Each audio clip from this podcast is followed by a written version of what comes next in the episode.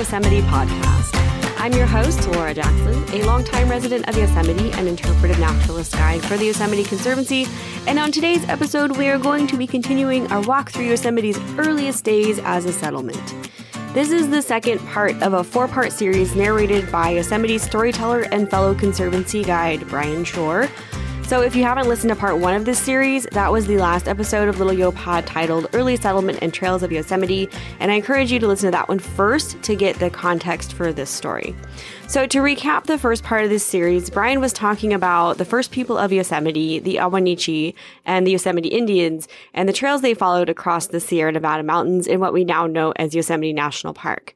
The Yosemite Indians and their predecessors took what was probably originally a game trail all the way from Yosemite Valley, what they then called Ahwahnee, into Tuolumne Meadows and down Bloody Canyon toward Mono Lake, where they would trade goods they had procured on the western side of the Sierra Nevada, uh, acorns especially, for items from the eastern side of the Sierra Nevada, like uh, obsidian, fly larvae, which apparently tastes like bacon bits, uh, and pinyon pine nuts. Which tastes like pi- pine nuts. The topography and environment of the west side of the mountain range is very different from the east side in the Sierra Nevada, which made for a really good variety of goods to trade in different seasons. I imagine the first people of Yosemite and the Mono Lake area had been meeting each other for hundreds of years, generation after generation, to trade and visit, play games, meet loved ones, so on. It's not unlike our relationship with the area today, especially as locals. So Yosemite locals today wait all winter long for the snow to melt enough off of the Tioga Pass Road to get over to the eastern Sierra, or the east side as we call it. And although we may not be trading obsidian for acorns, we always celebrate the opening of the Tioga Pass Road to see our loved ones and to enjoy the rewards of the eastern Sierra that we don't have access to on the west side, like really great trout fishing and high mountain peaks and those glorious natural hot springs. And it occurred to me recently that this tradition has been carried on now for hundreds of years and across cultures unanimously. Um, to this day. Anyway, so in this episode, Brian continues his story of Yosemite trails and early settlement with how things changed for the area and the native inhabitants following the gold rush in California, and how we have those events to credit the development of many of the same roads and trails we follow today. So we pick this, we pick up this story around eighteen fifty-one, when the conflicts between the miners and the Yosemite Indians started becoming frequent and increasingly violent. It was a very tumultuous time for the Yosemite Indians. They were risking the loss of their home and their way of life, as was the sad fate of all Native Americans in the western United States. But the Yosemite Indians were spared much of the early relocation efforts experienced by their na- neighboring tribes. Um, but that was all about to change for them. So I hope you enjoy part two of this story. I'll be back at the end of the episode to fill you in on some updates and ways to contact me. But for now, here it is, part two of Early Trails and Settlement of Yosemite with Conservancy naturalist, guide, and storyteller Brian Shore. Um, so it all changes, and the persecution of the natives starts to really take full force. Later in the year, Uh, one of the lieutenants actually chased the natives up into the high country. Um, they chased them along a trail that leads out the east side of Yosemite Park. You know what that trail is? The trail's the Mono Indian Trail that they're chasing them on. And the uh, Chief Tenaya and his people, they escape out the east side, out Mono Pass. Because at that time, the Mono Trail came in from Mono Pass if you were traveling the, from the east, up Bloody Canyon, past Sardine Lakes, weren't called that at the time, uh, and then through Mono Pass and back down into that beautiful meadow, Tuolumne Meadows, where they used to gather. From there, it would come down to Tenaya Lake, that area, then over towards um, Porcupine Creek and Porcupine Flat, and then eventually it would head down towards uh, a place where we have a little campground now called Yosemite Creek Campground, just about five miles from here, although it might be closer to seven. It's scary. It's just about five miles from here, and you should recognize it because we walked on it already. Um, from there, it could go down across the street, which wasn't there, to that place, White Wolf, and down into Aspen Valley, or, or you could take another trail um, and go to the southeast. Um, you could take a trail out of Tuolumne, a bunch of different ones. Apparently, there was a trail that came right through our area. right here, which isn't surprising because as trail develops, we develop right on those Indian trails. So, um, so Lieutenant Treadwell Moore chases the Indians out the east side through Mono Pass and doesn't catch them. But what he does catch, he catches sight of valuable-looking mineral deposits, especially up on Tioga Hill, the area that we now call Tioga Pass. Gaylor Peak, known then as Tioga Hill, has some promising deposits there. And that word gets back to Mariposa. And by uh, that time in Mariposa, eighteen fifty-three, uh, the mines are doing okay, but they're going from easy placer mining on top of the surface in the creeks into more organized mining, quartz mining. So when people hear about the possibility of a strike up in the high country, they investigate. Uh, some of those people, like Doc Chase, take the old Mono Indian Trail. Along with Doc Chase is uh, another local Mariposa guy named Leroy Vining, uh, and a few others. They make their way over the Sierra, and indeed, they do see potential over there. Leroy sets up a sawmill in a town that soon has his name. Uh, Leroy, I don't think, lives long enough to see the town named Lee Vining, because uh, Gold Rush up in the north catches his attention. He ends up in a bar in Aurora, having a grand old time, this notorious bar, when a gunshot rings out and everybody scatters. And Leroy's found in an alley with a gunshot wound in his leg. It was his own gun. Shot himself. But uh, nonetheless, he's uh, still immortalized. Lee Vining, the Mono Cone, all those important places. Uh, Whoa, Nelly Delly, was that you talking about it? The mobile station? Oh, yeah. Yeah. Mm-hmm. Um, all those great spots that uh, Leroy, Leroy would be so proud of. um, so... So here it is, uh, the eighteen fifties, and uh, and the Mono Indian Trail, pretty well uh, well known. Um, the Indians, of course, are eventually um, disbanded. Um, tensions between them and the Paiutes on the east side lead to uh, to a little battle, and and most of the Indians, it's understood, are are killed off. A few remain. Uh, but Chief Tenaya is one of the ones who are are killed. Um, but the Mono Indian Trail still uh, continues on. And, and into the fifties, those miners start to move over to the east side here. Uh, but they can't get their essentials over the, uh, the Sierra. It's hard for miners because the Mono Indian Trail is made for Indians. And the miners are using horses. They can't carry all that equipment on the back of their mules and horses, so it comes up to this guy named Tom McGee to blaze that trail, to turn it into a horse trail. And he blazes that from the front of his trading post, smart guy, yeah, over the Sierra. And soon um, they're going back and forth with their mining equipment. Mining starts to happen on the other side of the Sierras, over on the east, where they're finding silver and indications of gold over there as well. Um, and that old Mono Indian Trail starts to get quite a bit of use. Into the eighteen sixties, travelers start coming over that, actually visiting Yosemite, the first tourists coming over the Mono Indian Trail. And in eighteen sixty-three, the Geologic Survey travels on that trail. From Yosemite Valley, where they've been marked, uh, mapping it out, they carry their essential equipment, their surveying equipment, up the old Mono Indian Trail, now Tom McGee's horse trail. And they get to the center of the park where it goes next to this beautiful mountain that the map maker, Mister Hoffman, and uh, Mister Gardner climb up to the top of. And Mister Hoffman gets the honor of having it named after him, Mount Hoffman. He uh, names the lake after a lady he's interested in. It's a pretty good move. Uh,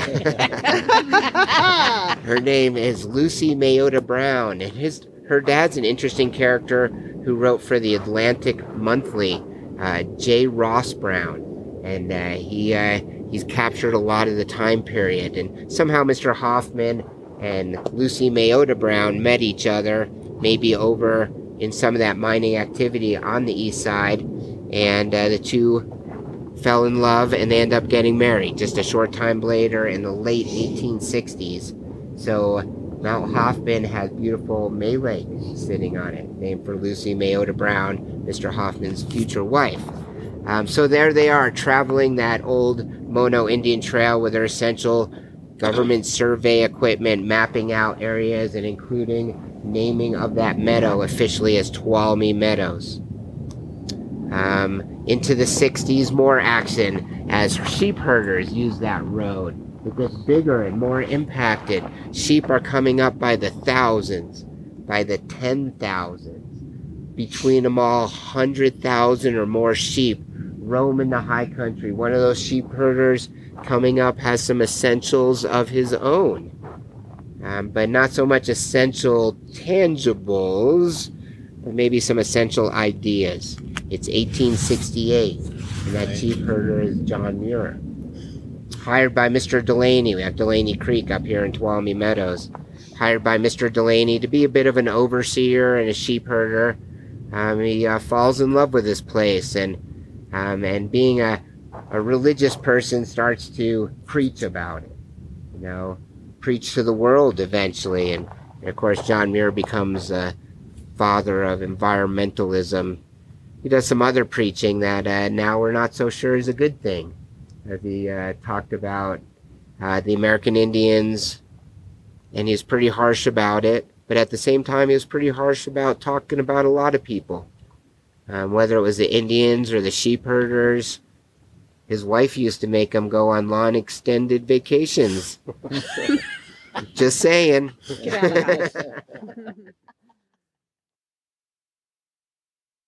Thanks for listening to part two of Early Trails and Settlement of Yosemite. I will be back in two weeks for part three of this four-part series, when we will continue our walk through the earliest days of Yosemite's western settlement. I think it is important to point out here that even though this is the period of written recorded history in Yosemite, this is certainly not where history began for this region. I cannot express enough how deep-rooted the Ahwahneechee and Yosemite Indians were to the land. There were thousands of years of human settlement in Yosemite, in the Yosemite region and Yosemite Valley, before white settlers arrived, and they weren't the only ones here at the time either. There were also Mexican, Chinese, and Black populations in early California, as well as women and children. We only know the stories of the white male settlers more widely because they were by and large the ones writing them down and being published. That's why they call it his story. So this history is coming from them, from them and what they said happened. A lot of information can be cross-referenced, but I'm sure there will always be some discrepancies and embellishments that we'll learn about later on. The point I'm trying to make is that although this is the history most familiar to us, the period of time between the first white settlers arriving in Yosemite Valley Uh, to today is but a drop in the bucket of the potential ten millenniums that people have been here. I just think it's important for our understanding of the place to acknowledge its entire history, even though we may not know as much about it. In the last episode of this series, at the very end, Brian mentioned changing the name of the valley from Ahwahnee to Yosemite Uh, back in eighteen fifty-one, and he alludes to the name Majestic, which is what we called the Ahwahnee Hotel during a very weird transition period from one concession company to another, starting in two thousand sixteen. And he kind of makes a joke about it. It's at the very end. It's hard to catch, but he's like, we're going to change you, the name of this valley from Ahwahnee to Yosemite, but it's better than the Majestic, so that's okay. So I just want to kind of fill you in on that story. So from twenty sixteen to twenty nineteen, we had to change a lot of the names in Yosemite while intellectual property values were being decided. Curry Village then was called Half Dome Village. Badger Pass was the Yosemite ski and snowboard area. And even the words Yosemite National Park were considered intellectual property for souvenir items. So t-shirts, mugs, magnets, and everything else that fell under that category could not have those words Yosemite National Park written down together. Instead, the company printed Yosemite, California on those items. So if you visited Yosemite and bought something in the gift store from twenty sixteen to twenty nineteen, it will say Yosemite, California on it and not Yosemite National Park.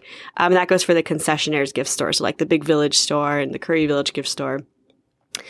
But nothing inspired outrage in people during that, ta- during that time more than us changing the name of the Ahwahnee Hotel to the Majestic Hotel. I was conducting hotel tours during that time, um, and I was actually booed boo, when I would refer to the hotel as the Majestic. Like it was my fault or something. And mind you, this was a complimentary tour for the general public at the time. But when I was asked directly how I felt about the name change, I just kind of shrugged my shoulders, which made them really upset. I didn't actually care. And in fact, I thought it was a nice way to start the conversation about names, especially that one, what it meant and where it came from. So before Western settlers arrived, everything had a different name. El Capitan was called Tutacanula, Half Dome was called Tissiack, Brattleville Fall was called Pohono, and Yosemite was Ahwahnee, and so on, hundreds and hundreds of names. So when white settlers arrived, not only did those names change, an entire way of life changed, the landscape changed, things changed in ways we cannot even begin to imagine. So no, I was not upset about the Ahwahnee Hotel being called the Majestic. I knew it was only for a short amount of time anyway. Uh, my life was not disrupted by it, except for the occasional boos and hisses I would get from people coming on my free educational program. I knew it wasn't personal, though. I am so grateful that I get to live and work in one of the most extraordinary places on this planet, and that I get to walk the paths tread by people from thousands of years before me. Although our purposes on those trails may differ, I can imagine that we shared the love and gratitude for such a remarkable place. One day, those paths will grow over, no one will walk them anymore, and I and everyone before me will be forgotten.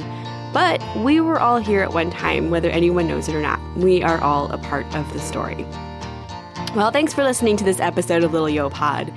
If you have any questions or comments, please feel free to send an email to littleyopod at gmail dot com. You can also follow and message me on Instagram and Facebook at littleyopod.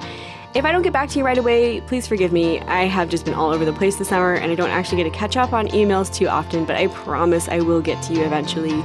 So if you like this podcast, please leave me a rating and review so more people can find us. And it also makes me really happy to read your reviews, even though I can't respond to all of them. I appreciate everyone who has taken the time to leave a review, and just know that I read every single one of those as well, and they bring a huge smile to my face. Also, check out Yosemite dot org, the Yosemite Conservancy website, and that's the nonprofit group that works with the Park Service, who I work for. Um, check out their website for Yosemite merchandise and upcoming programs, and ways to donate uh, to upcoming and ongoing Yosemite projects. We still have backpacking trips with spaces available this season, and we also have twice weekly naturalist walks and astronomy programs, but those all need to be registered for ahead of time, so check out that website for more information, and I will leave a link for that in the show notes, as well as ways to reach me. All right, guys, that is going to wrap it up for this episode of Little YoPod. I'm Laura Jackson. Thanks so much for listening, and I will see you in Yosemite.